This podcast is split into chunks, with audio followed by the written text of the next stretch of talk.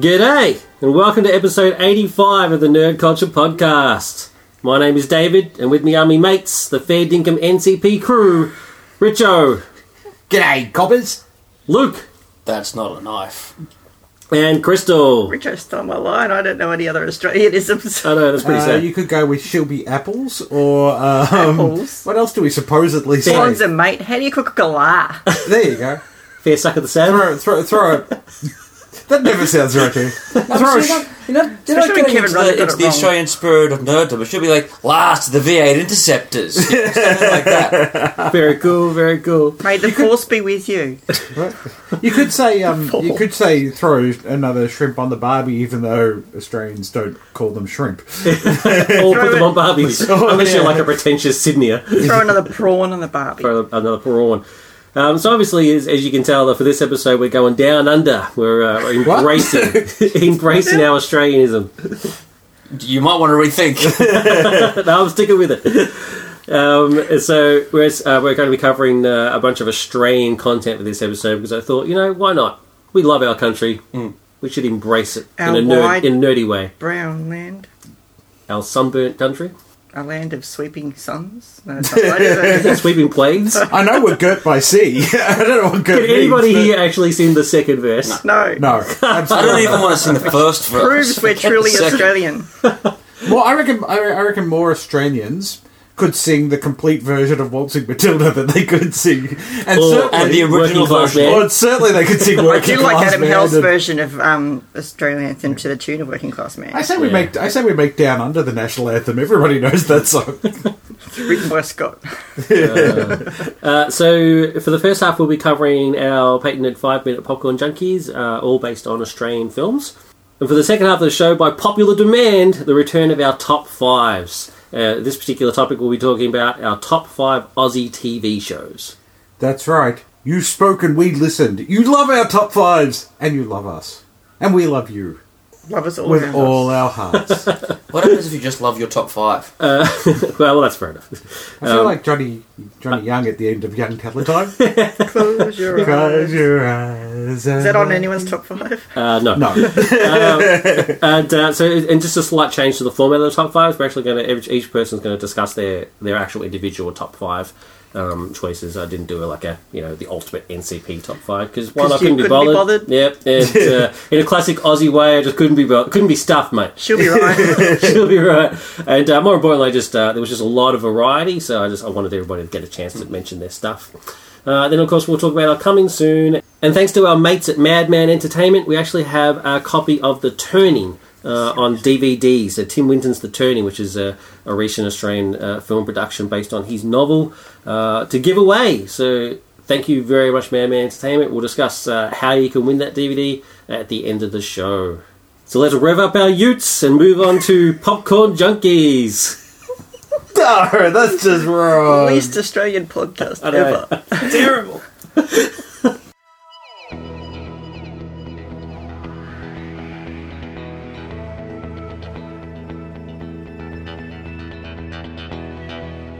First up, we have Richo with Wake in Fright.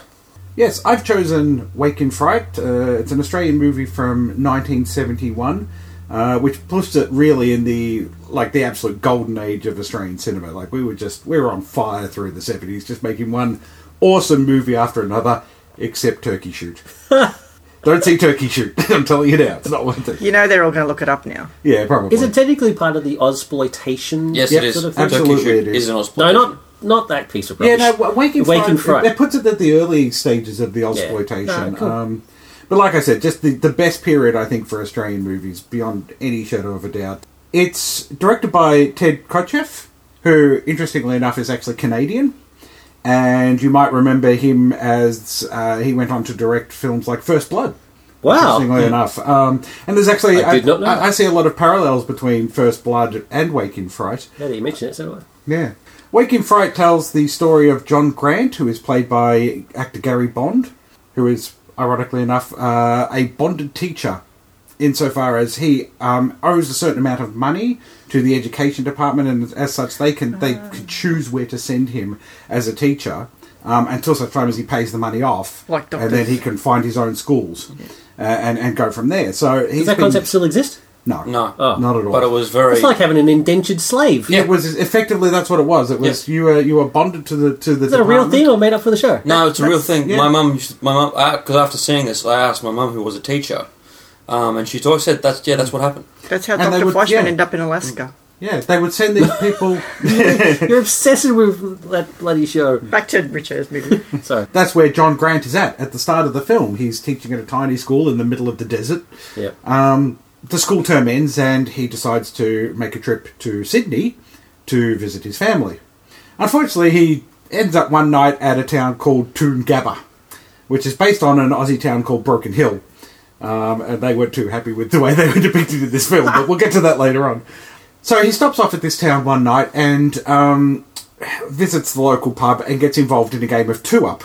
Now, for all of our non-Australian listeners, two up is a semi-legal uh, It's not legal. only gambling. legal on It's, Australia. it's semi-legal Anzac Day. now, certainly Oh, back okay. then. Yeah, it's it's, it's kind of an Aussie tradition to up and involves tossing a couple of coins in the air and betting on whether they're going to be heads, tails, or a combination of the two. John wins uh, a, a pile of money playing this, and he's all excited about that, and um, goes back to his hotel room, but then gets this gets this idea in his head that if he goes back and wins more money, that he can then pay off his bond, and he'll be able to, you know, then live his own life Like a crazy man. like a crazy man. So back he goes, and naturally loses everything. like not even just the money he'd won. He loses basically all of his money. It's like a total disaster for him, and he finds himself stuck in this town. Now, this is an early seventies Aussie town. And despite what uh, the depiction of, um, you know, Aussie towns and things are in more modern films, Aussie towns are kind of weird. Like they're, they're, their own, they're, they're especially back in the seventies, they they were their own worlds. They were bizarre. Like there was there was yeah, because they were they were often isolated. John is is stuck in this town with um, he befriends Doc Tydon, who is a alcoholic and a weirdo, um, but is played by the absolutely brilliant Donald Pleasence. With no means of escape, he kind of becomes embroiled in the town itself, and uh, it's kind of hard to explain because there's nothing. It's not like the town is consists of you know serial killers or anything like that. It's just these people just have their own way of living, and it's a really bizarre way of living. And he, as an outsider, is. And I don't want to give too much away because what, what actually happens to him at this um, in this town is incredibly harrowing. But what what makes it so amazing is that it's just the way of life for these people. Like they just don't see it as being strange at all. There is a very famous scene in the film. The, the most famous scene in the film, without any shadow of a doubt, is um, they take him on a kangaroo hunt, and it's basically a, a an absolute massacre. And the thing is, it's also real. Like this was an actual um, kangaroo hunt under controlled conditions by professional um, hunters, and the camera crew went out um, one evening with them and actually filmed the hunting. So the, the kangaroos you see getting killed are actually are actually being shot and killed. So there was no no animals are harmed in this movie. Disclaimer. Oh no, the animals were most definitely harmed in the making of this film. But there's actually a um, there's a little disclaimer at the end of the film that basically says this is what happened. It was under control controlled conditions. It was apparently quite a horrible experience for the for the crew as well. What amazes me is that this this movie is is very real. Like it's a very realistic depiction of these situations. This has actually become very quickly my absolute favourite Australian film. I give this five. Like I said, best Australian film I've ever seen. It's a ripper, mate. Excellent. So next up we have Jan Luke and Breaker Morant. So I've taken as my text today on this um, uh, all Australian um, extravaganza, a film set in South Africa and featuring an Englishman as the main character. Breaker Morant is this, uh, made in, released in 1980. It tells the story of um, Lieutenant uh, Harry, in inverted commas, Breaker Morant, uh, played by Edward Woodward, and two of his uh, younger officers, uh, Lieutenant Lieutenant Hancock, played by um, Bryan Brown, and Lieutenant George Witton, played by Lewis Fitzgerald, um, who are court-martialed during the Boer War. They belong to uh, an elite, um, uh, an elite corps um, formed to fight the um, the guerrilla Boers at the uh, towards the end of the Boer War when it looked like the English, English were winning.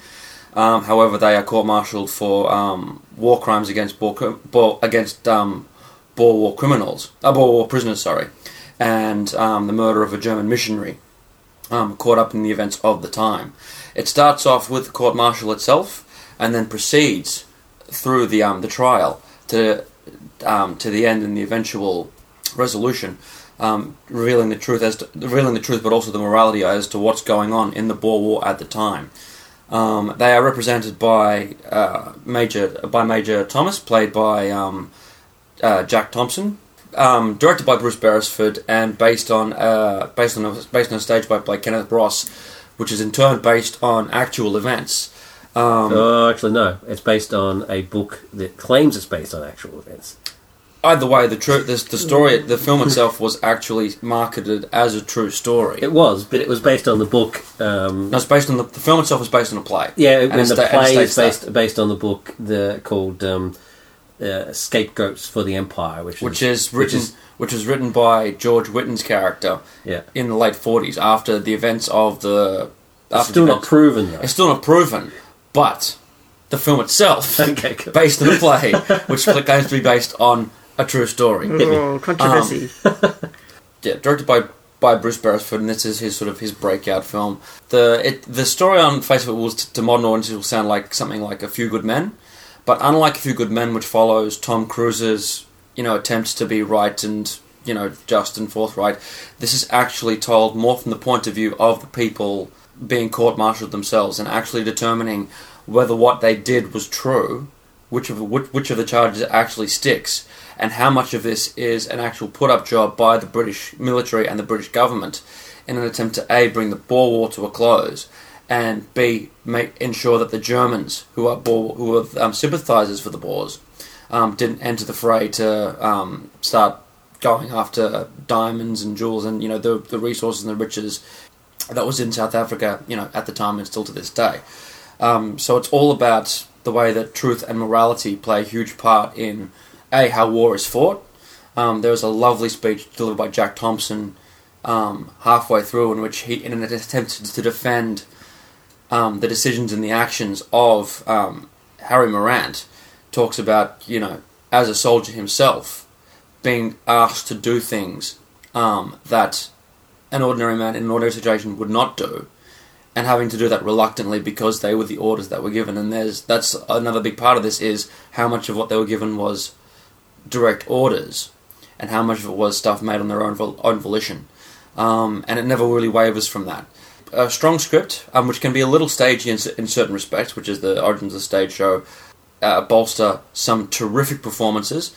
Um, the t- in particular, two ca- two actors, Edward Woodward, at the height of his um, fame, he'd just come off Callan and The Wicker Man, and was hit, was headlining this Australian film. But even he is outacted by Jack Thompson, and this is Jack Thompson's yeah finest moment. He's asked to carry a lot of emotional gravitas. Um, also, Bruce Beresford's rather you know not laid back but almost documentary style directing. Um, never gets in, never is never stylized, never gets in the way, and the horror of what's going on and the power of what's going on is allowed to come through visually as well. Um, this is one of the best films that Australia has ever done, um, and coming really at the end of the greatest period in Australian filmmaking history. The seventies produced a lot of really good films, like Wake in Fright, like um, Newsfront. A lot of people will talk about Picnic at Hanging Rock. For me, Breaker Morant in its attempts to um, talk about the way that we act overseas and the civilized manner we, which we conduct ourselves. And in spite of our larrikin nature, when we are asked to do it, we, we really will dig our heels in and um, fight for what's right or what we believe is right, but also stand up for ourselves as well. I give this film four and a half looks. It was an excellent review. Um, awesome, thanks, Luke. Next up, we have Crystal and the Sapphires. The Sapphires, is a 2012 movie starring Chris O'Dowd, who you all know from the IT crowd. Um, Deborah Mailman, Jessica Mauboy, Shari Sebbens, and Miranda Tapsell. Um, directed by Wayne Blair. Uh, it's another war movie, but this one's set during Vietnam era. Um, starts out with the girls, they're all little kids living out in the outback Um, and what I like about the beginning of this film, it's not sort of a sort of shock in your face. This is the stolen generation. Da da. It's just this is how life was back then, and they present it that way. So when the uh, officials come to the community, um, the kids told scatter, run and hide. Especially the whiter looking kids because they will steal the kids and take them to the city and place them with other families.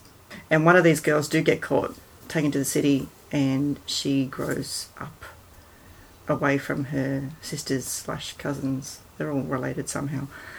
It moves forward in years. Obviously, they grow up. Dave Lovelace, played by Chris O'Dowd, comes to town, and he's uh, he's kind of a was he judging the talent show?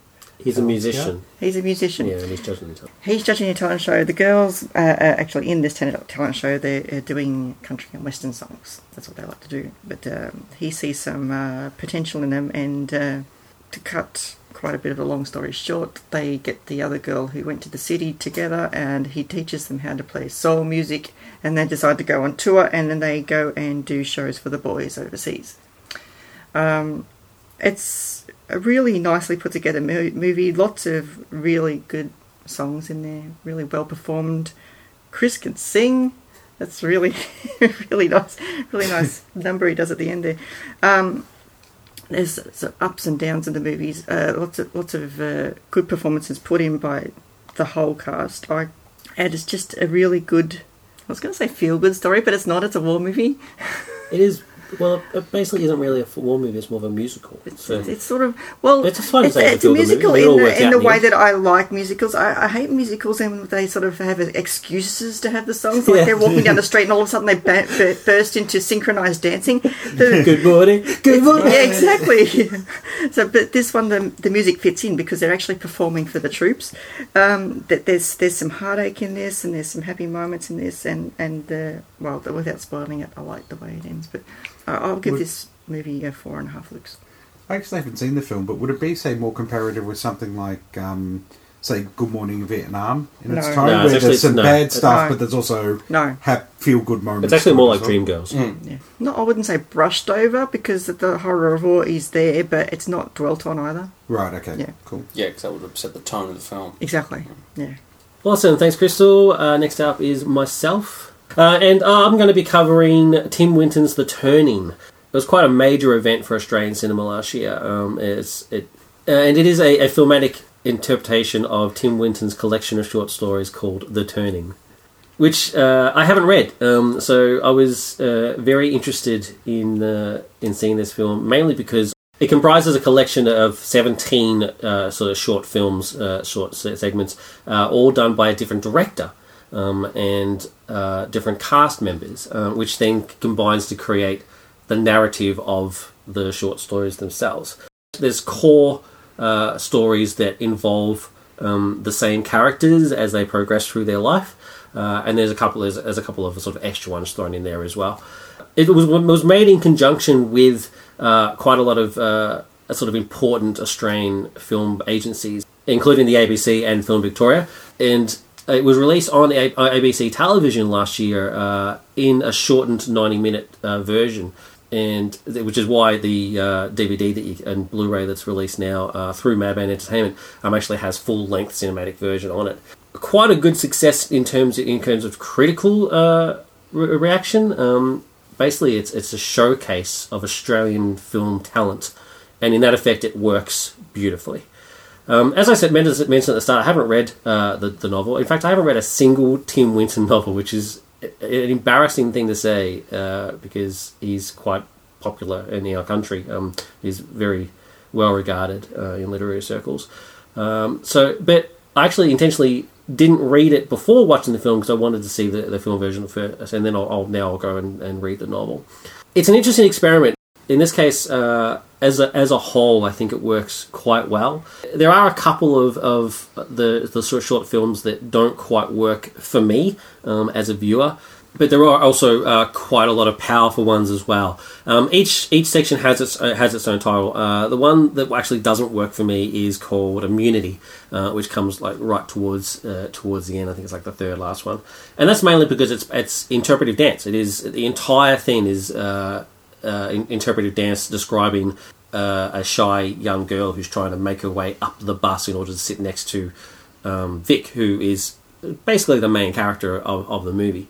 Um, it just didn't work for me at all. I'm not too sure why. I mean, I'm just not a big interpretive dance type person. Plus, I just don't think it really contributed to the story at all in any way. I mean, The music was very nice. yeah, but um, it, at, at at the time, I just didn't really see the point, um, and that that is sort of part of part of the really the only sort of negative thing that I'd say about this film is that quite a lot of it is not explained to you, um, and that can work, and, and in some cases it, can, it can't work. And I think in this in this in the case of this film, if you hadn't already read the book, it, it, like myself, at sometimes I was actually quite confused as to what was going on. And the reason that is is because even though the narrative itself is fine, is that is that each segment is done by different directors and different actors, but there's actually meant to be the same character. Now the main character is Vic, um, who you actually see from childhood to adulthood, played by different people, and without a without a backstory, without sort of without reading the novel, I actually at first didn't understand exactly what was going on here. And the reason that is is because when you very first meet Vic, uh, he's a young Aboriginal boy, and then in the next time you meet Vic, he's a young Caucasian redhead boy, and then the next time we meet he's a teenage dark-haired, you know, dark-haired boy, and it actually took me a, quite a while to jowl that the uh, original Aboriginal boy at the start is actually Vic. Um, and the edition, the DVD edition that comes from Madman is absolutely brilliant. Um, is the one that will be will given away at, at, later on in the show. Uh, it is a two disc set, and it comes with a booklet. Now, without this booklet, I actually would have been lost about halfway through the film. I actually had to grab the booklet, which I didn't want to do, but I, had to do it because uh, you know about halfway through, I, we see Vic again um, in uh, which was actually my favourite section, which was damaged goods. And uh, I, I, sort of read and realised that the young Aboriginal boy from the start is Vic. Um, now, I just don't think that works in terms of a cinema experience. I mean, I actually, I'm, I'm very, I'm very steadfast in my belief that if you make a adaptation of a novel or short story or whatever, what have you, then you need to make it with the understanding that the people may not have read the book. And without reading the book, I didn't understand what was going on, and that that hampered my enjoyment of the film. It really, it really, until I got to Damaged Goods, I was actually kind of bored. Then I got into it, and you know, was was blown away. And even though I don't think the different actors sort of aspect of it uh, really works, the actors that are, that portray those characters are magnificent. Just to a group, every single one of them, absolutely brilliant. It's an important film, and uh, I really I want I want every everybody to see it. Not just every Australian should see it, but uh, just just fans of good Australian filmmaking should see it. Which is why I'm so glad that we're giving away giving one away to somebody. It's not perfect, but its flaws uh, are basically of, of, my own, are my, are my own opinion. Other, other, people, of course, do think that it is um, absolutely make the magnificent achievement that it is, and uh, I give it uh, four looks. Nice it's a long way to the shop if you want a Chiko roll. So let's move on to our top five Aussie TV shows. Oh dear.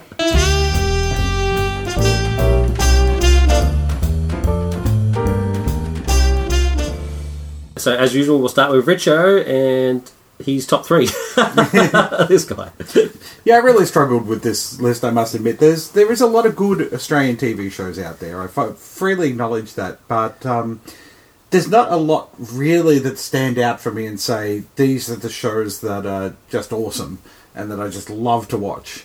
So I came up with three instead of five. Um, I could have slotted in a few others and talked about those, but re- re- really, these are the shows that I, I just really love to watch. Um, yeah, so my number three show is a show called Life Support, um, which aired on SBS. It was basically a fake um, lifestyle show um, probably most famous now for having a young Abbie Cornish in it. But what I loved about this show, especially its, uh, I should point out, especially its first season, the the later seasons got a little bit watered down, but its its first season is incredibly confrontational and in some respects politically incorrect but in being politically incorrect what it what it actually does with its lifestyle stories is actually paint a picture on some of the issues that Australia was dealing with at the time so things like um, uh, Aboriginal rights, uh, gay rights, the depiction of um, the Asian community in Australia. All, all of these things come up, and they come up in a horribly politically incorrect way.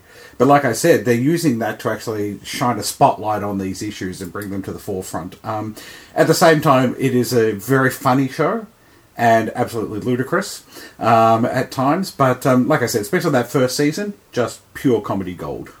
My number two show, I, I tossed up between the two here, uh, between my, my one and two, because they're both brilliant and just oh, spotlight how good Australian television can be. But my number two show is a TV series called Frontline starring Rob Sitch and put together by the uh, Working Dog people, who were the D generation for any Australians who know that comedy group. Um, and it's basically um, a, a, mockumentary series about a, a bad current affairs show which and it's absolutely bumbling, incompetent host who knows absolutely nothing about what he's reporting on. But um, that's where a lot of the comedy lies, um, in that he sees himself as a hard-hitting journalist when in fact he's just not. Um, but once again, this show really just spotlighted all of the the hypocrisies and, and problems that the, these kind of shows have, and just how awful they really are deep down um, and how much of a, a, grab they make for ratings and things like that, whilst being absolutely hilarious. And for me, the most the big standout thing for this too, no laugh track. Right, it just presents it, and it's up to you to work out what you think is funny. But this show is gold, like absolutely brilliant. But my number one show had to go to a series called Phoenix, um, which was a '90s Australian police drama that at the time was like absolutely nothing I'd ever seen on television before. This was the this was the kind of police drama that uh, Americans do now with things like The Wire and, and those sort of shows. Um, but this was so ahead of its time and just amazing and so realistic in its depiction of what of what of what police go through. Um, it's a it's a full on show at a time where shows like that didn't exist. And watching it again now, it still stands up. It still it, it has stood the test of time brilliantly. Did you continue on and watch Janus? Yes, Janus is also excellent, and that mm. actually probably I probably should have included Janus as well. But I kind of see them as one they're, they're one one ongoing show. Phoenix, Phoenix two, and then into Janus just as as one uh, uh, uh, uh, as one piece of a great of a, of a whole. You know, um, but to, to me, as far as Australian drama goes, uh, Phoenix is the absolute pinnacle of what we've produced. You're saying it's better than Water Rats. I'm saying it. I'm saying it, it stands on top of water rats. And takes punches water rats in the face, and water rats goes down. I've got a, I've got a, good, I've got a water rat style type, type show on my list as Yeah, well, right. in that more light-hearted. Let's Yeah. Cool. Uh, so next up we have Luke. Um, okay, so I do have a top five, uh, but number five for me is a mini series that we did called Blue Murder, um, which came out in the early to mid '90s, and it concentrated. It was it concentrated on um, on the criminal underworld and police corruption that was existing in Sydney in the uh, mid to late '70s into the early '80s, starring a host of people, including Richard Roxburgh, and probably what was his finest finest role. But this was He's uh, our Matthew McConaughey. He is. To be Um, fair, he's better at Australian stuff than he is in He is American better in Australian stuff. Um, but this was pretty hard hitting, but also gave an intriguing look into what was actually going on in the criminal underworld at that point and how things had progressed, and did it in a way that Underbelly wishes it could do. Not glitzy, not glamorous, but getting to the heart of the story. Mhm.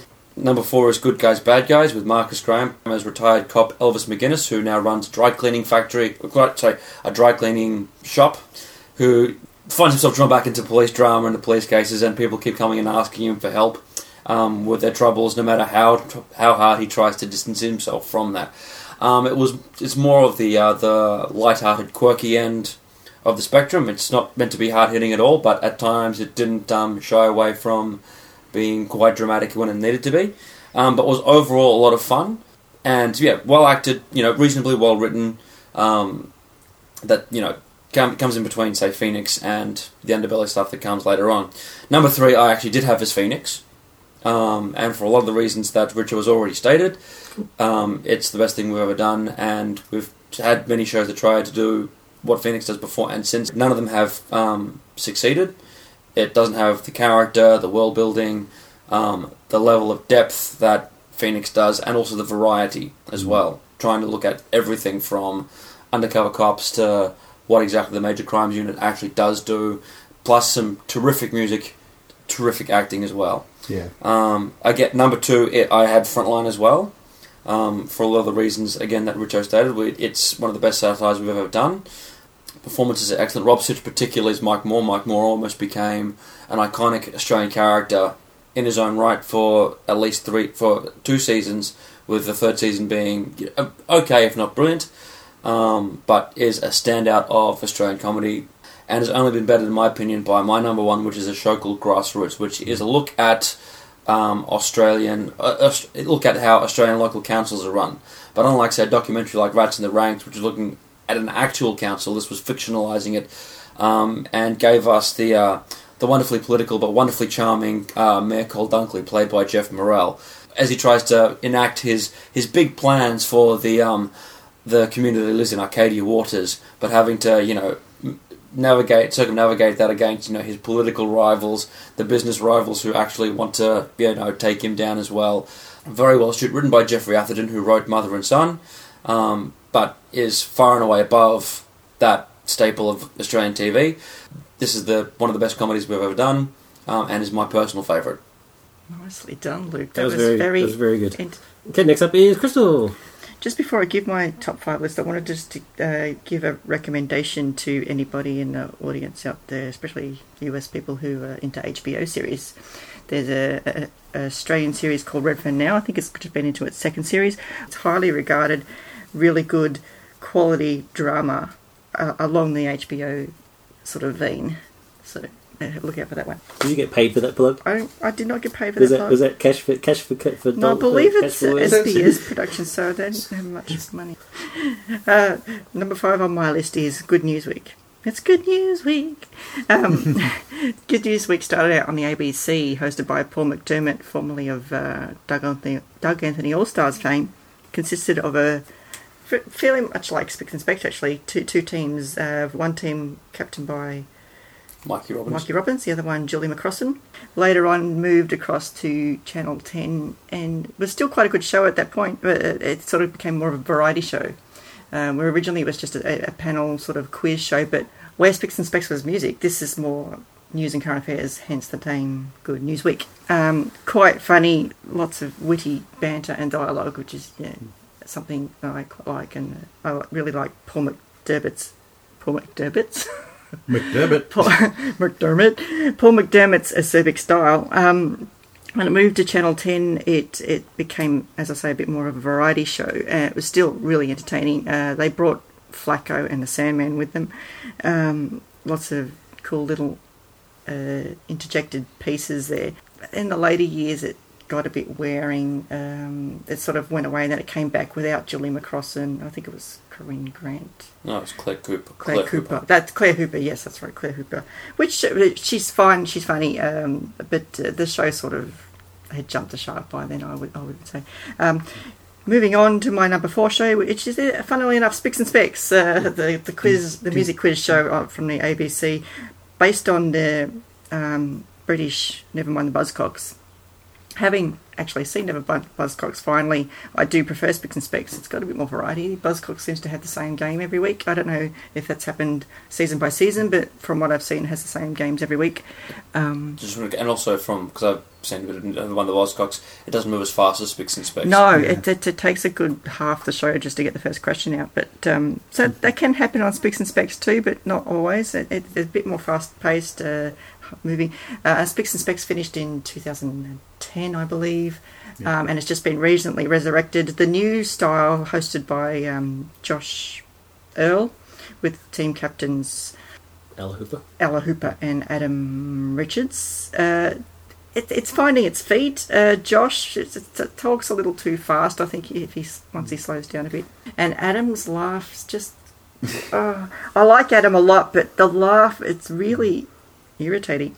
I did forget to mention that the original Spicks and Specs, hosted by Adam Hills and the team captains were Alan Brough and Myf Warhurst. I Um, think, I think the problem with the new show is that, that they're trying to write dialogue that Adam Hills could just deliver flawlessly. yeah, I'd seen the same. they need they need yeah, to write for the new host. the same sort of writers. Yeah, because yeah. Adam Hills just did it with ease, and this this guy doesn't quite have that. when Josh Josh uh, goes off script and he just comes out with off the cuff comments, they're quite funny. Yeah, So I think you're I think you're on the money there. Um, moving along to my number three, Sea Change. Sea Change. I originally started watching back when I was at university because my teacher burst into the class one day and said, "You've got to watch this new show called Sea Change because my friend Kevin's on it."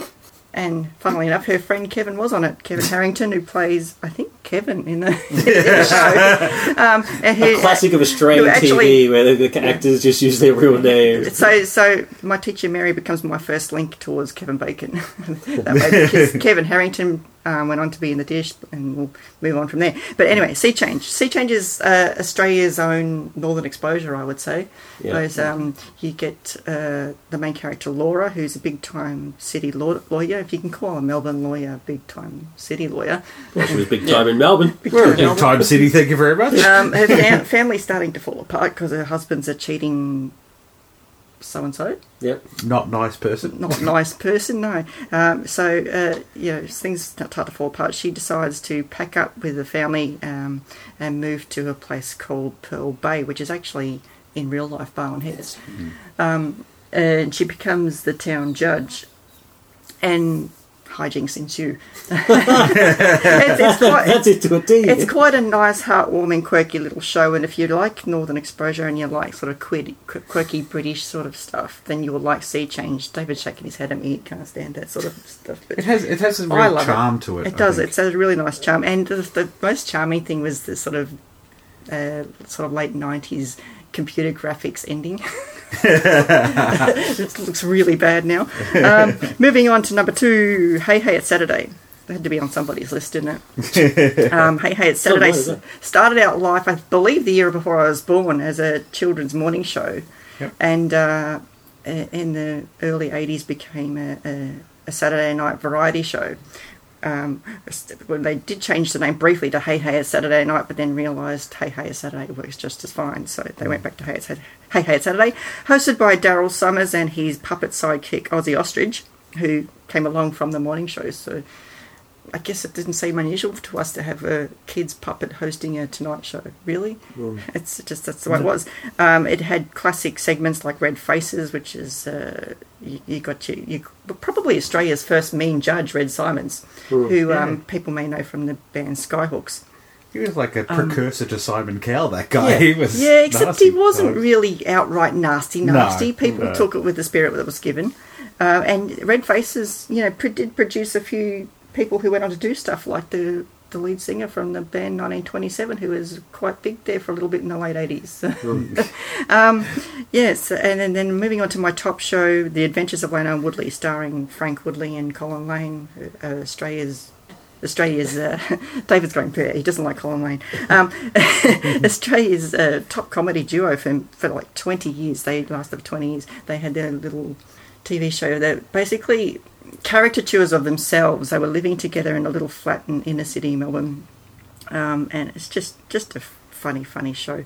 Um, it's just uh, you've got two not very bright men. Frank uh, Colin thinks he's brighter than Frank, but not really. When you come out with lines like uh, "You're so superfluous," And I'm going to use that thinks- myself in like, future. I don't think you quite know what that word means. Um, it, it's just really funny. I mean, you got some episodes better than others, obviously, but uh, it's really funny show. Really good lines, and Frank Woodley just hilarious. My favourite line of the show, that I, I can't actually remember what they were talking about, but Colin says to Frank, "Well, frankly," he's going, "Don't drop the wood." What? Don't drop the wood. It's part of my name. Frankly, Frank, don't drop the wood. It's part of my name. Anyway, that's Wayne and Woodley, my top Australian TV show of all time. Awesome. So my top five Aussie TV shows. Just before I go into my uh, my top five Aussie TV shows, the reason I didn't really talk about it at the start, but the reason I wanted to talk about this sort of stuff is because of the wealth of of Australian, of good Australian TV that we have. I actually didn't didn't realize just how much we had until I was researching this segment. Like I, I mean, like everybody here, I grew up watching a lot of American TV, um, and uh, at first I thought it was going to be quite hard uh, to pick a top five, although it was hard for Richo, but you know that's that's Richo for you. But uh, that's, Hey. um, so yes, I, I, I mean, if, if, to give you a, you know, I could I could name t- top uh, five American TV shows instantly, but um, five, t- five my top five Australian was was, was quite quite difficult. Um, and, but researching it, I found just how much good Australian TV shows there are. Just how it's just brilliant, brilliant stuff. Um, so it was it was quite hard for me to do my top five. Um, but uh, you know, I had to, had to do it. So here we go. Uh, number five, I had the Paul Hogan Show.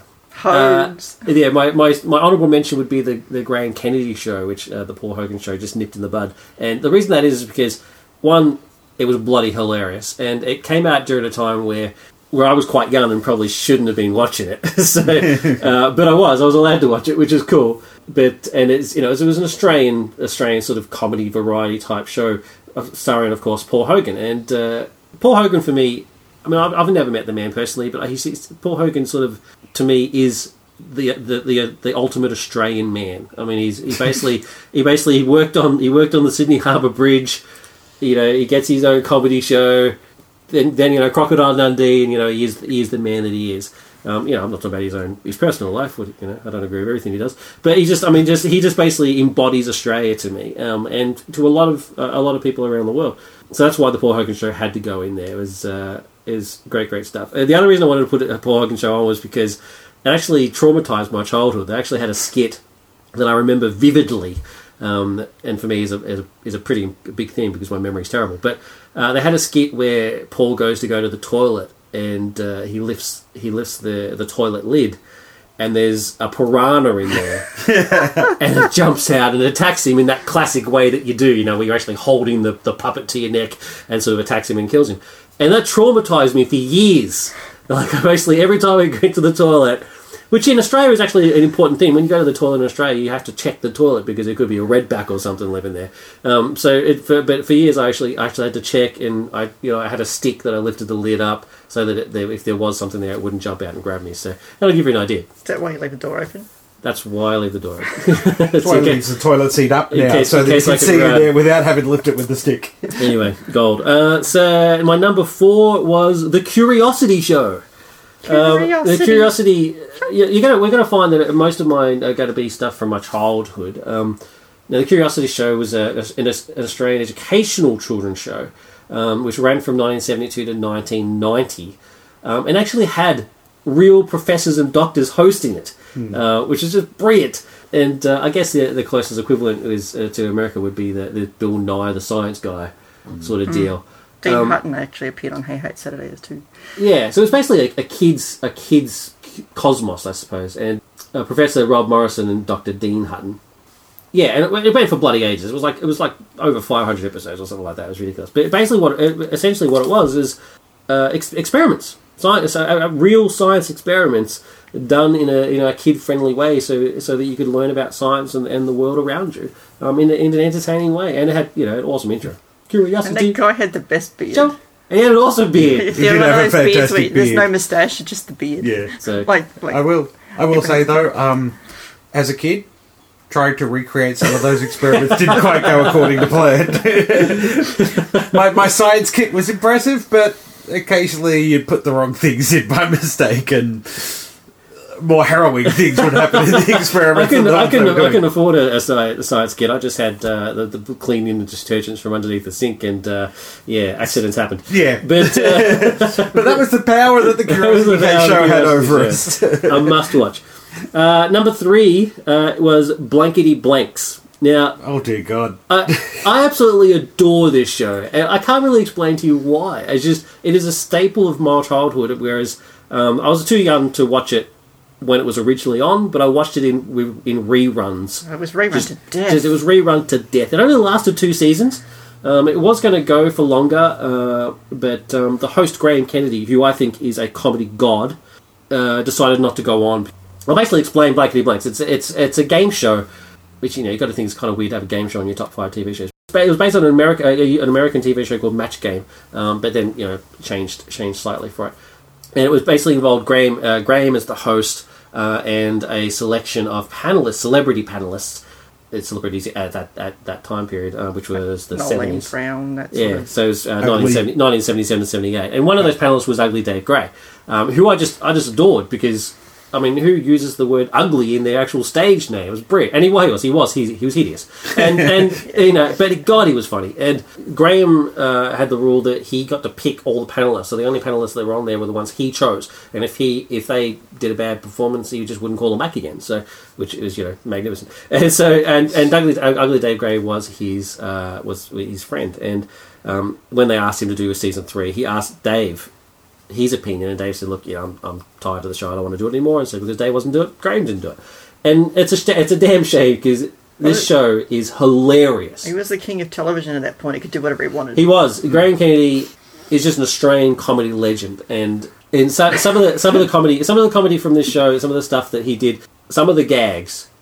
Just not safe for work type stuff, you know what I mean? It was just really. They- but they it was certainly all- pushed it the envelope It a was, bit. it was all innuendo, though. was so it, was all all like it, it all got past the censor. And that is that's my favourite type of comedy was that sort of stuff. It was brilliant. Actually, it was, it was actually broadcast at seven, seven or seven or seven thirty, I think actually. But God, it was brilliant. Anyway, but uh, you know the, the the dick jokes and the pull at Peter jokes and Peter, Peter the Phantom Puller was my favourite. Hilarious. Deliberately tried to provoke Noreen Brown all the time. yeah, exactly. So yeah, if you ever if you ever get a, you get a chance to see it on YouTube or something like that, do it. Brilliant.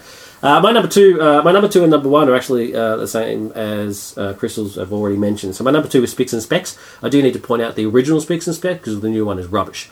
Oh, that's give a it bit time. harsh. It's Give it rubbish. time. It's finding its feet. As attractive as Ella Hooper is, she she doesn't really That is know a lot of stuff, and the and Adam is one. And like Crystal said, as much as I love Adam, it's only in very short doses that I mean that laugh just really gets to you. I just you I just don't get- think it's as good. Get rid of Um, the porn star moustache. And the original, the original wasn't perfect by any means. I actually can't stand Adam Hill. I actually don't think he's very funny at all. But Myf and Alan, which is brilliant, you know, and the interaction that they had. Uh, I mean, especially because they knew stuff. I mean, they just knew a ridiculous amount. Um, except you know, Myf's you know faux pas with not or can, never like can never Spirit. remember smells like Teen Spirit. but um, but you know, the, and the guests the guests were always entertaining, and it was just and it just ran brilliant. Really, it was awesome stuff. Um, and we just watch. I mean, watch it. It's a staple of this household that we watch it every day. that uh, guy from Desperate Housewives who did the substitute the other night, that was probably the best substitute we've ever seen. Yeah, it involves in one of the games is substitute, where you read a text that has nothing to do with what you're what you're singing, where you actually have to sing the text, you know, to the tune of the song that you've that you've been given. And sometimes it's hilariously bad, uh, uh, but sometimes it is just brilliant, and uh, it's highly recommended. And my number one is Hey Hey It's Saturday, which is the ultimate Australian variety TV show. It is it's amazing. Hey Hey Saturday to me is even though it was never it was it's not always perfect. I mean, sometimes the episodes were actually pretty ordinary, um, but the fact that it was live was awesome, um, and just the way it, it evolved through my life. I mean, Hey Hey It's Saturday has essentially been running my entire life, and it's it's like The Simpsons is now for for you know the new generations. I mean, there are kids today that have never knew a world without The Simpsons. To me, Hey Hey Saturday, fa- Hey Hey Saturday felt that, and the fact that it went from a kids' morning TV show, which still had some risque kind of jokes in there to eventually then work just naturally evolving to its uh, its its TV its its nighttime TV show. And once again, it was a, it's a, it was a staple. I mean, people you would watch Hey Hey Saturday on the Saturday night and then go out to you know up- clubbing and, and stuff like that. It's just it was just the way it It worked. did weirdly move to a Wednesday night for some. bizarre Yeah, they did do a they did do a sort of a uh, they tried to bring it back again kind of recently, and um, it's sad to say that it wasn't very good. Didn't really Um, work. it just didn't really work. Like uh, like but- a lot of comedy, it was very much of its time, and Yeah. when they brought it back, they were still trying to do the comedy of the past rather than try to.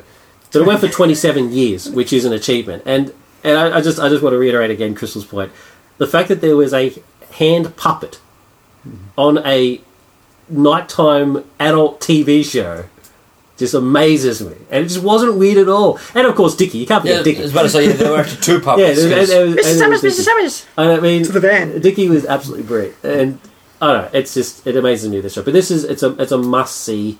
Please check it out on YouTube if if you, if you can, and just and just see just how good Australian comedy could be. I mean, it's right up there with Frontline for me. I mean, Frontline also would have been in my top five, but these these guys had it as well, so I decided not to chuck it in there. Uh, it would be an honourable mention, but it just God, we're funny, and and, these, and these shows prove it. Just like this podcast proves it. Okay, so moving on to coming soon. In cinemas April 3rd, we get Ernest and Celeste, the Lego Movie, which has been released in the states ages ago, and I've already seen, and uh, I highly recommend it. Hilarious. And Captain America: The Winter Soldier, which I'm very excited about. You're the No. only one, apparently. Not really. I'm very excited. I I've like been, it. I'll- been, I'll been, probably say it been, later on, but burned not by the first Captain America film. Yeah. And, uh, Having said that, different writers, different director. Um, it's got better reviews. Yeah. Um, but it's, it's just a just very very quick uh, Lego Movie review. It's awesome. See it. Four out of five looks. So back to uh, from what we were talking about before with uh, Five our, second junkie. our five second junkie. Nice. yeah. So back so back so back to what we said uh, at the start with the giveaway. So thanks to the awesome people at Madman Entertainment, we actually have a DVD copy of The Turning to give away. Uh, four out of five. It's a must watch. Um, all you have to do to win is email or tweet us the answer to this question. Who are the awesome people that supplied us the copy of The Turning to give away? Answers need to be in by midnight, April 12th, Eastern Standard Times. Uh, international entries are welcome. Um, I'm happy to send it to you, uh, but, please be aware that it is Region 4. Um, so as long as you're DVD parking flat, that'd be awesome. And that's it for episode 85, mate. God, I suck at being Australian. How terrible is that? I just, I mean, it's, it, oh, jeez, I just, I, oh, I'm embarrassed. I actually had to Google some Australianisms. This is, this is terrible. Anyways, that's it for me and the crew, Richo oh, we kicked some sausage rolls on this episode, guys. and Luke. I claim myself now as an honorary New Zealander. the opposite. And And Kristen. Hmm. And it's goodbye, live from the Channel 9 studios at 22 Bendigo Street, Richmond. Nice. Nice. How did you remember soak, that? It soaks into your noodle. Wow. Jeez, that's memory. Bye. Bye now.